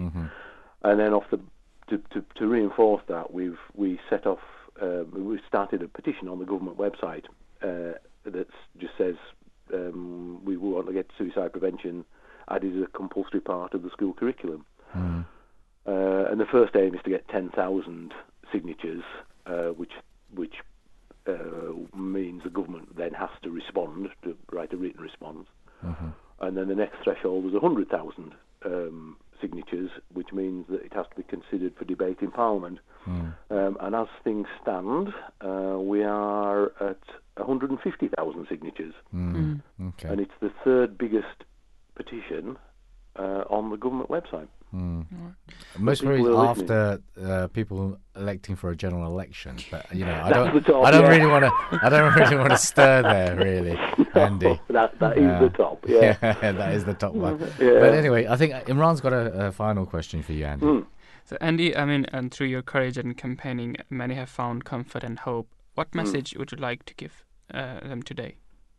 Uh, hope is the word. There is hope out there. Mm-hmm. Um, it's too late for us and our families, but there is help out there. If if you are worried um, about young ones, reach out for help. Find Papyrus and contact them. Or if you, as an individual, uh, are suffering from suicidal thoughts, do not do it alone. Your family and friends love you and can help. Reach out for help, whether it's to people you know or some of the many organisations out there who can offer support. There is hope. Mm-hmm. Excellent. Well said, Andy. Uh, our thoughts go out to you and your fellow walkers, or your two fellow walkers. Um, and you know, it's been a pleasure uh, speaking to you today on this very kind of sensitive topic. Thank you for joining Oh, us on the. Drive Time Show. Thank you. Thank you. Have a good day, Andy. Well, thanks. Bye bye. Bye bye. 0208 687 7878 or tweet us at Voice of Islam UK. And some of those uh, numbers that we were talking about, uh, if you yourself have got or know of uh, someone who's got suicidal thoughts or you know suffering in, in that way, um, there's a few helpful numbers for you. Uh, there's Calm, which is the campaign against living miserably. Uh, that's 0800 585 858. Uh, Samaritans, obviously, uh, you know, long time supporter uh, of these things. One one six one two three. Uh, even NHS one one, uh, you know, dial one one one, and you can talk to someone there. Um, also, what Andy was like talking about, uh, some websites for you to to, to get onto, papyrusuk.org or sane s a s a n e dot org uk or suicide prevention uk. That's s p u k dot org dot uk. So never be in any doubt that there isn't anyone out there to listen to you. Right? If you are feeling alone, uh, you have got suicidal thoughts, and you know life can be oppressing at times, right? Um, sometimes you just look out and you see the weather, and you just think, "My God, it's so grey and depressing," right? Um, and you just you just do have these thoughts, yeah, that uh, idle in your brain, and then they manifest themselves in something as bad as actually taking your own life ultimately. Mm-hmm. But never go, uh, never never think that there isn't someone out there to speak to regarding this and to help you out of that that hole, that rut. Absolutely, Correct? absolutely. I mean, you very well put there. Um, you know, at times you have a, a negative thoughts in your mind, Mhm. but you know, sometimes you cannot uh, think about everything, and you have to suppress your thought in a way, uh, and think about the future. You have a you have a future coming, uh, and and I mean, um, Andy, as Andy said, hope is the word. Exactly, it's hope, isn't it? Yeah, hope, you, f- you you just think of hope, even if it's something as, and I'll tell you, although I, yeah, I've never had suicidal thoughts in my own life. I remember I had a near death um, experience. In fact, I had to be resuscitated. I drowned. I had to be Oh. resuscitated, and one of the thoughts the very next day uh, after that that happened to me, I was brushing my teeth. Something Mhm. as mundane as brushing your teeth and thinking, "Oh my god, this is brilliant! I'm brushing my teeth." Because you know what, I could if I hadn't been saved out of that ocean, uh, the Atlantic Ocean, uh, off of France, then yeah, I would not be here presenting with you, Imran, to start off with, right? But uh, yeah, right, just you know, if you do have those, and it is very easy in the modern world now. You know, although we are connected by social media, um, smartphones are amazing things, Mhm. but actually, it doesn't feel like you know we're different I I- and we are so lucky actually imran right because we're part of a community a muslim community which is like a brotherhood right? Uh, and we have a, a leader uh, in uh, his holiness to to give us advice regarding you know the smallest issues even if they are regarding mental health right? Um, and to advise us as, as to how to, to, to live our lives and to, to just basically uh, re-inculcate in us those values uh, which as Muslims and I say not just primarily as as Muslims yeah? But even if you weren't a Muslim and believed in Islam if you believe in two things and the one thing is that yes there is a creator number 1 number 2 that actually you know your your your your your credo your your reason for living right is to do your best for your fellow human being then you're not going to go far wrong. Absolutely, you you put beautifully there, and I think I've got we got caller on hold. yeah exactly. Yeah. sorry. We'll go to our, our next caller. Or sorry i should say our next guest uh, so impolite that i am. But uh, we're joined by susie clifford. Now susie is the uh, service manager at hope after suicide loss. Peace and blessings be upon you susie. Thank you for joining us on the drive time show I'm very happy to be with you. Thank you for inviting me. Yeah. So we're talking about uh, suicide, but in terms of those uh, who are left behind, the, the whether they be family or friends of you know you know the grieving family and friends. Now, grief in itself is a complex emotion. Now, how is bereavement by suicide loss, if anything, different than any other form of grief? Well, well, it is very, very different because it's the only death on the planet planet where the person has died by their own hand. Mm-hmm. And for mm-hmm. those left behind, of course, that's an emotional mountain to climb. You know, all the questions, all the unanswered questions, and the, the guilt. So we can have guilt in all loss, but after suicide, the guilt will be directly linked to that last act. And then, of course, they they have a higher risk. We know this to be true of um, developing PTSD if they find the body, or if indeed um, their imagination can be worse than the reality, so they can develop P- or risk at developing PTSD years, several years after the suicide. Um, and they're also at a greater risk. I don't know if people are aware of that, a greater risk of being um, of taking their own lives in the first 12 months after suicide. Oh, really? Okay. So, you know, Susie, does it does you know the grief that you feel after a suicide? Uh, whether it be a friend or a family, does it follow the kind of like the tradition? Oh, well, I say traditional, uh, uh, kind of like mode of grief. So when I say tradition, I mean like you you have different stages of grief, right? Um, you know, first is denial, then anger, maybe uh, bargaining, uh, then depression, and then finally acceptance. Does it actually follow in this uh, circumstance as well? Uh, not really. I think Mhm. it's misunderstood because it is a traumatic loss. So for us, uh, it would take perhaps a lot longer. So a what a lot of people do, kind people who want to support those bereaved by suicide better, perhaps they go back to their own memory box and think of somebody they've lost, a loved one, perhaps in a clinical situation mm-hmm. where the, the death is, I would say, two words, explainable and understandable. Mm. So for our loved ones, those that come to Hope have been profoundly affected by their loss. And in the first year, they may um, not be able to get to their grief because they are so deeply in shock and traumatized. And one of the signs you'll know of that trauma is they'll get into that very obsessive thinking, in a loop of thinking where they'll go over and over and over and over endlessly. Um, try, rather like forensic detectives, trying to find every detail to make sense, going back into a timeline. So all that is very different to um, most other loss.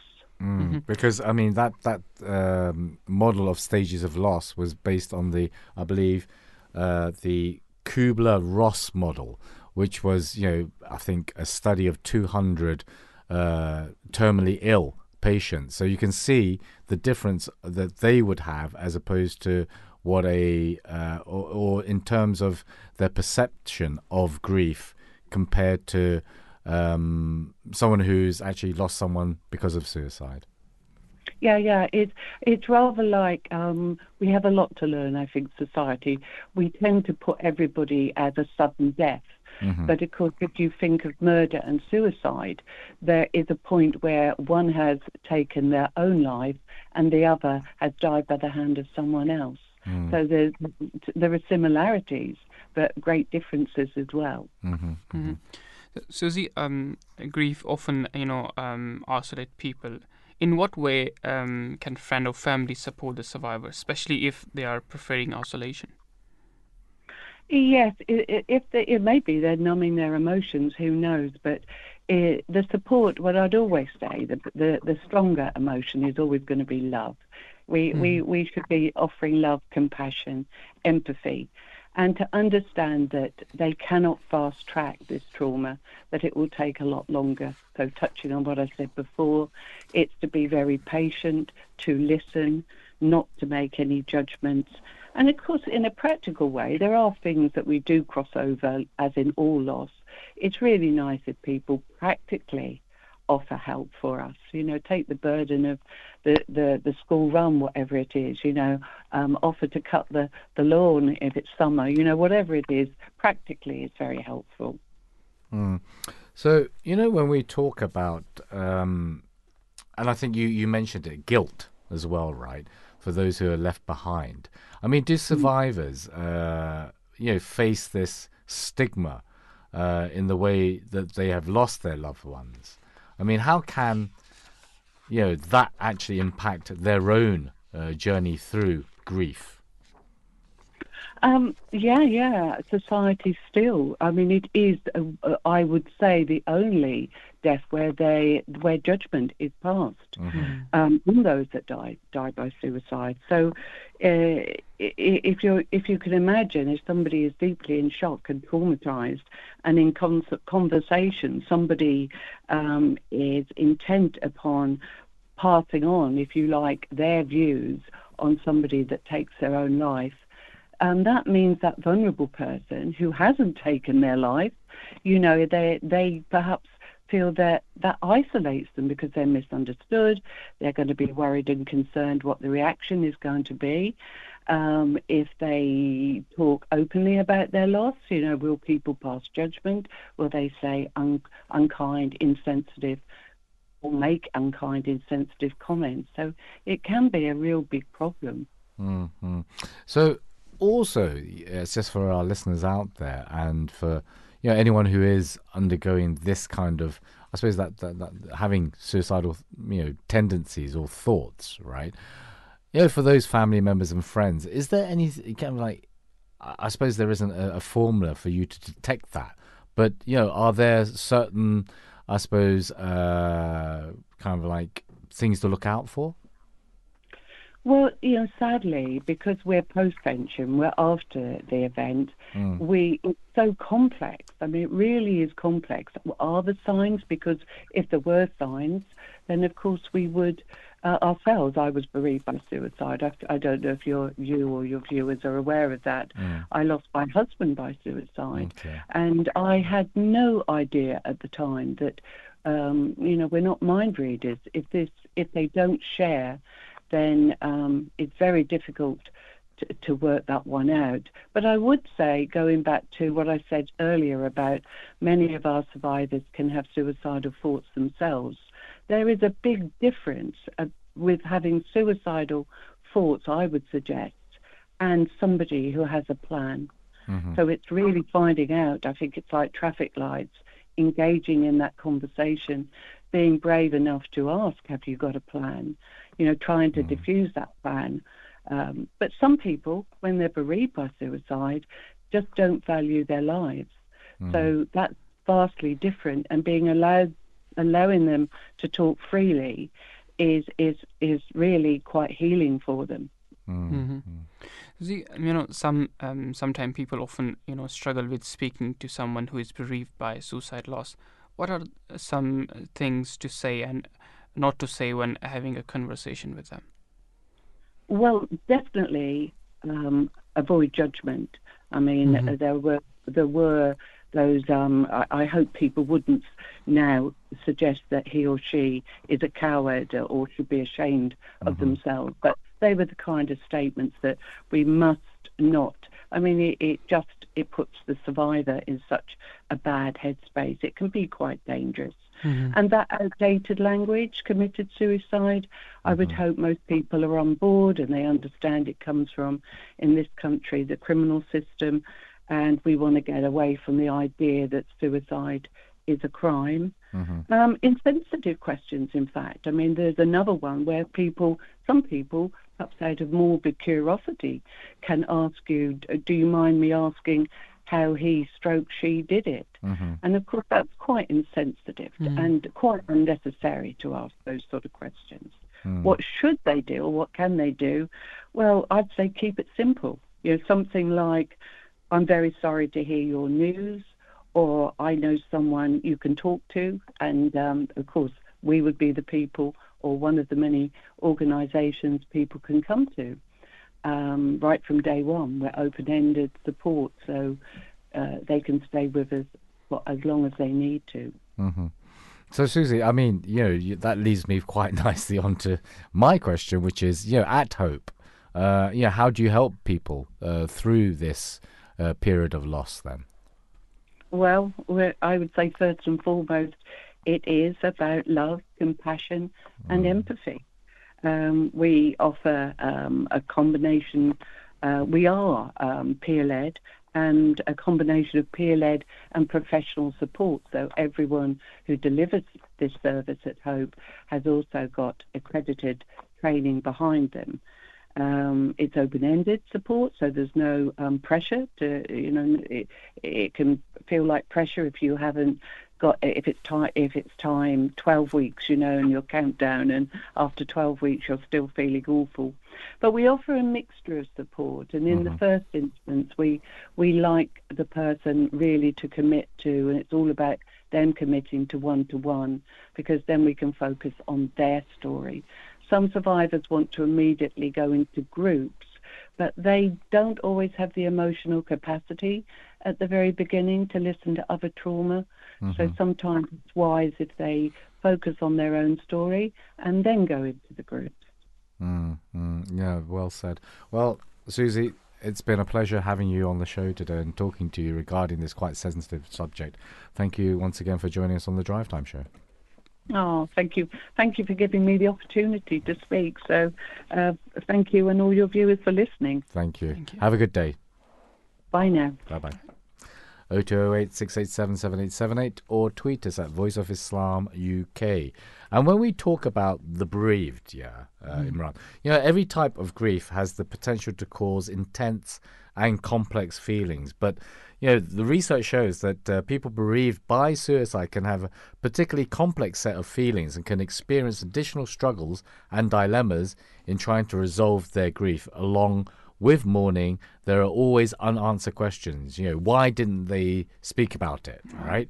Uh, what went so wrong to trigger this? Mm-hmm. Uh, and you know that guilt, as if you know I should have noticed something in time. Mm-hmm. Uh, now these feelings are often experienced. Uh, you know, can include intense sadness, shock, frustration, confusion, and even isolation. Uh, some people also talk about experiencing a sense of shame, uh, of guilt just now. You know, we spoke uh, regarding that with Susie. Mm-hmm. Now, there's hopelessness in wishing something could have been done to prevent their suicide or regret for having missed uh, for having missed any clues to their intentions, or even anger for feeling uh, abandoned. Now, many people grieving a suicide start to question the relationship they actually shared with that person, uh, wondering mm-hmm. why it wasn't enough to keep them alive, uh, compounding all this is that nagging question why? Why did they do this? Yeah? Uh, and i think this is something that uh, susie was like saying that um, you're really in that uh, that rut. Mm-hmm. yeah? If you're a survivor that um, well why can i have seen that? Mm-hmm. and especially if it's a close family member right? Yeah absolutely. I mean um, it's as you mentioned you know um, that um, um, people have so many th- negative thoughts, like you know what could I have done uh, in in order to save um, a person, and uh, uh, what what could uh, went uh, in a right way. And uh, I would like to, you know, give um, something Islam and suicide. Mm-hmm. What Islam's point of view yeah. Um, on suicide, and Allah the Almighty states in the Holy Quran um, and not kill your um, your own self. Surely Allah is merciful to you. This is chapter 4, um, verse 30. Islam strictly uh, condemns the idea of suicide, and Muslims have been given grave um, warning regarding it. And this is because we believe all life comes from Allah, and uh, He is the sole being who has control over our li- uh, over uh, our lives, and He alone can uh, give or take it. So, causing harm to one's own self due to um, apparent hopelessness, um, um, or maybe um, lack of faith or in Allah, um, in Allah's mercy. So, this life, as a, as a Muslim, we believe that this life is temporary and full of ups and downs. And uh, so, Allah the Almighty states in the Holy Quran, O my people, this life of the world is but a temporary provision, and the hereafter is uh, certainly the home for permanent stay. Mm-hmm. Well said there, Imran.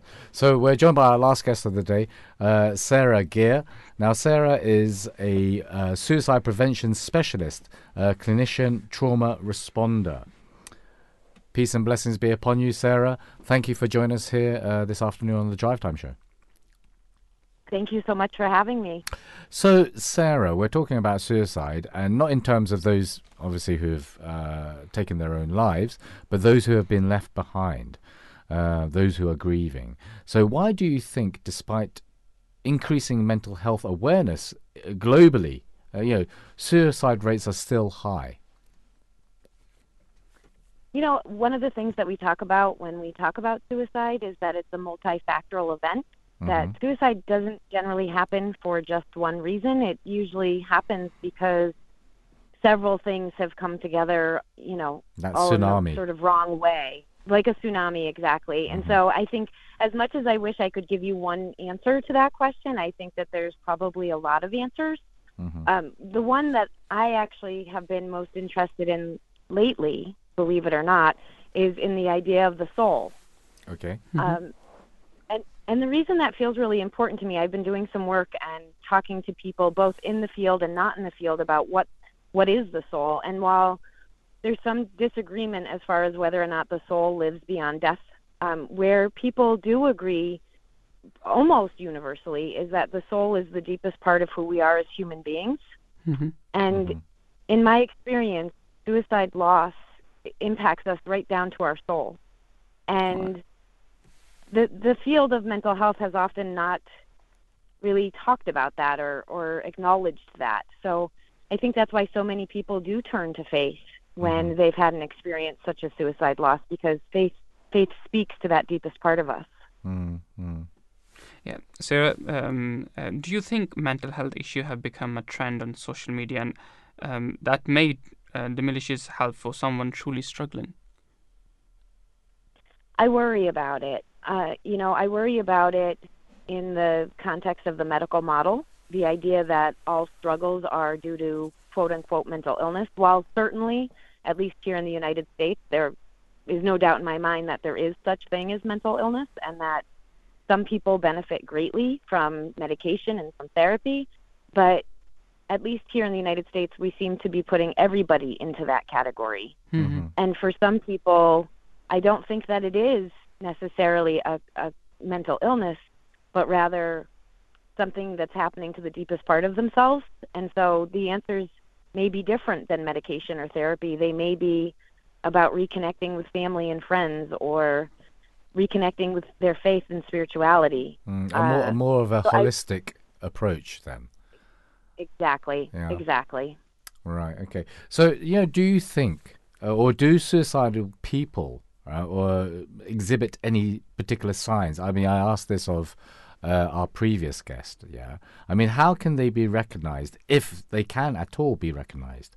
Uh, and what steps should be taken to provide them with help if you, say, for instance, reg- recognize some trigger points?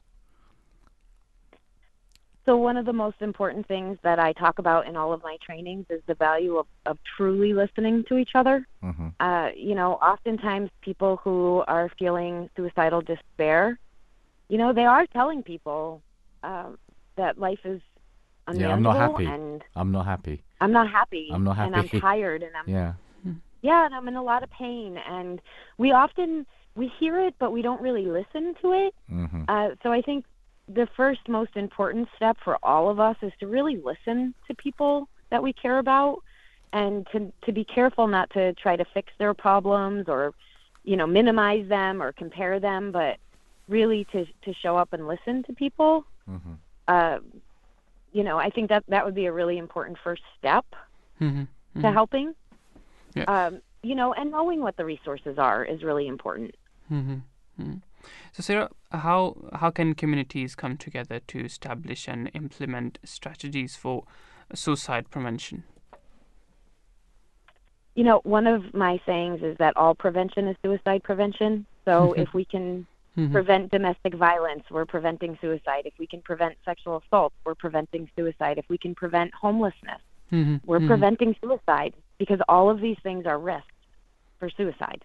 Right. And so I think one of the most important things is that those of us who are really dedicated to suicide prevention, we need to be reaching out to groups of people who are dedicated to other types Mhm. of prevention Mhm. and and realizing that so often suicide is sort of the last thing that happens after a series of really sad things Mhm. um, and and engaging each other right now again at least in the united states all of these fields are very siloed and you know you go to conferences you see the same faces and the same same topics all the time. And i think we need to really be working together to bring as many community stakeholders together as uh, and expand expand these silos build bridges between them. Mm. As a question regarding that, Sarah, I mean, in the US, uh, in the UK, uh, we're just starting, uh, I think, in the last couple of years of having this idea of social prescribing. Um, and in terms of, you know, prevention is better than cure. Uh, and it, it has a dual uh, it's a dual purpose. It's relieving the uh, the pressure on the NHS, our, our health service, uh, by offering more holistic uh, and non-clinical um, uh, treatments regarding someone's health, uh, whether it be mental or physical. I mean, is there something like that in the US? You know, I don't. I'm. I wish I could tell you that I'm an expert on all the efforts here. I think mm-hmm. probably the closest thing, based on what you're saying, is the zero suicide campaign that's been really working to bring suicide prevention and healthcare together. Mm-hmm. Um, but I, there are people that are much, much, much better at speaking to that than I am. So I don't, I don't want to get myself in hot water. Mm-hmm. okay, but I mean, as as uh, okay, so let me um, amend that question. Would you think that that would be a better alter or a, a, a good alternative to just taking an antidepressant? Let's say. Absolutely. I, you know, one of the issues that we run into here in the United States is, you know, what's billable, right? What you can right. bill insurance right. for and those yeah. types of things. And, but the truth is, you know, when you listen to people, both suicide loss survivors and suicide attempt survivors, one of the common things we hear people say was really helpful was going to a psychic. Right. right? Okay. So oftentimes, the ways that people find healing aren't necessarily going to be in a doctor's office. While uh-huh. for many people that is helpful, you know, I think we really do have to start thinking about the whole person mm. and you know, and recognizing that sometimes it's depression and sometimes it's a normal and anticipated reaction to what's going on in that person's life. Mm, mm. Because I mean, I, I, I find that as looking in Western culture now that we have become predominantly uh, a farm uh, or pharmaceutical uh, society, i.e., that you know pharmaceuticals have the answer for everything, whether it be uh, physical health or mental health. But truly, you know, that's never seemed to be an answer, really, uh, and truly for myself, uh, because you know your your brain has such a capacity and is yet I, I don't even think that uh, the area of neuro, uh, neuro neurosciences has delved into the depths of the, the brain sufficiently to understand that actually just some chemicals can actually help you. Um, there has to be some kind of, you know, um, let's say not not alternative, but some something which is uh, in comparison, uh, sorry, uh, compatible th- uh, therapy to help uh, with this type of um, you know, situation.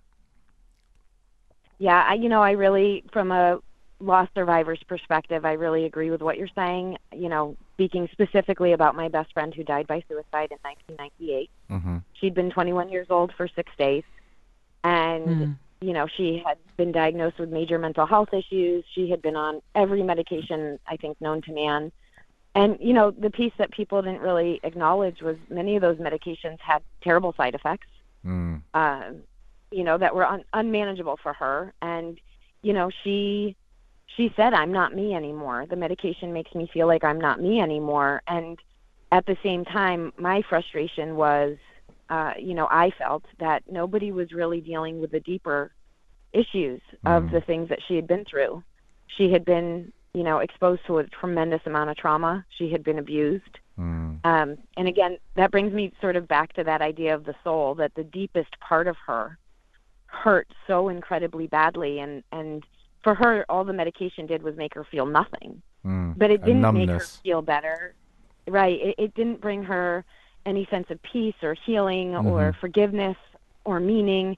It just made her feel nothing. Mm. Um, and so, you know, I do worry that we're so quick to you know offer prescriptions which again i want to be very clear for some people those medications are life saving mm-hmm. you know so I, I don't want to see the pendulum swing to the other side where where we're not doing that at all mm, that's um, why i was uh, saying I, complementary in that sense yeah. yeah. there has to be some kind of um, you know hand in hand with uh, medication but not just ultimately one or the other that's right i mm. agree with you Mm.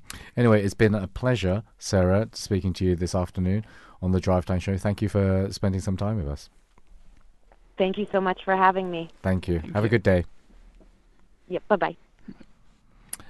0208 687 7878 uh, as we're reaching the end of the show. Um, so, in terms of, uh, you know, I think earlier on, Imran, you were talking about Islam. Right. Um, uh, you know, just to add on to that uh, regarding, uh, you know, mental health issues. Mhm. Uh, the head, His Holiness, the head of the Ahmadiyya Muslim community, uh, Mirza Masroor Ahmad, uh, may Allah strengthen his hand, uh, stated those who do not take mental health issues seriously are gravely ignorant. Those who develop depression or any other mental health issue, or those children or adults who are diagnosed as autistic, they should be given appropriate help and treatment. We should take care of them. Whatever possible treatment is available, that should be utilized. You should also compassionately care for their feelings and emotions. Those who do not do so are very much ignorant. And, you know, these words resonate in terms of how to deal with grief. Right. Yeah, as Right. well, right? Yeah, absolutely. I mean, uh, grief is completely, you know, um, an individual um, uh, that there there is no limit or time of grief or a certain cure for healing, and people who are um, bereaved can sometimes feel pressure from those around them to you know move on. But it is important to recognize their grief, um, and you know it takes time, and uh, it's not a, a, linear process. Mm. So obviously, um, um, if you talk about you know religion, uh, you know when I was uh, searching on this topic, I come across that you know um, the top two reasons for committing suicide is um, um, you know um, a lack of lack of hope and um, lack of you know why you here and uh, help uh, hopelessness and aim a- and a sense of belonging to someone Mhm. and if you look towards the religion, I, I think uh, all of these factors religion provides you. It Mhm. gives you the purpose of the life. Mhm. It gives you the hope, and it gives you the sense of uh, no, you know, uh, uh, belonging to someone. Mhm. And as as you mentioned previously, that we are fortunate to to to um, to live in a community as Ahmadiyya Muslim community to have our uh, worldwide head, uh, head of Ahmadiyya Muslim community, and we have the setup um, uh, where we can discuss, you know, and when where we can uh, really discuss with the peop- with people, and where we, you know, um, can share over uh, certain um, concerns in life and obviously the mm. worries. I mean, and you know, uh, if I can just paraphrase the words of the Holy Prophet, peace and blessings be upon him, Mhm. he taught us a beautiful prayer uh, for times of difficulty. Uh, and translated, it says, If any servant of Allah who suffers a calamity says, We belong to Allah and to Him shall we return. O Allah, reward me for my affliction and give me something better than it in exchange for it. Allah will give him reward for his affliction and would give him something better than it in exchange. And I suppose this goes to the thought, Allah, uh, uh, Imran, that, you know, Allah, in Islam, we believe that Allah does not burden the soul beyond its limits. Absolutely. yeah. And, you know, we look at this life uh, as being, this life on earth as being uh, a temporary one. And that, you know, everything that we, you know, every trial and tribulation, every joy uh, that we have here is but a foretaste of what we will experience in the hereafter. Absolutely. I mean, you um, well put there. And uh, uh, what can I say uh, in regarding this is that you know, indeed, with Allah's remembrance, heart finds the comfort. So if you're feeling low in your life or you're feeling depressed, so try to uh, try to you know uh, give a chance to religion as well, and let's see what can you know it, it whether it can bring peace in you or not. Mm, exactly. Well, with that, we're coming to the end of the show.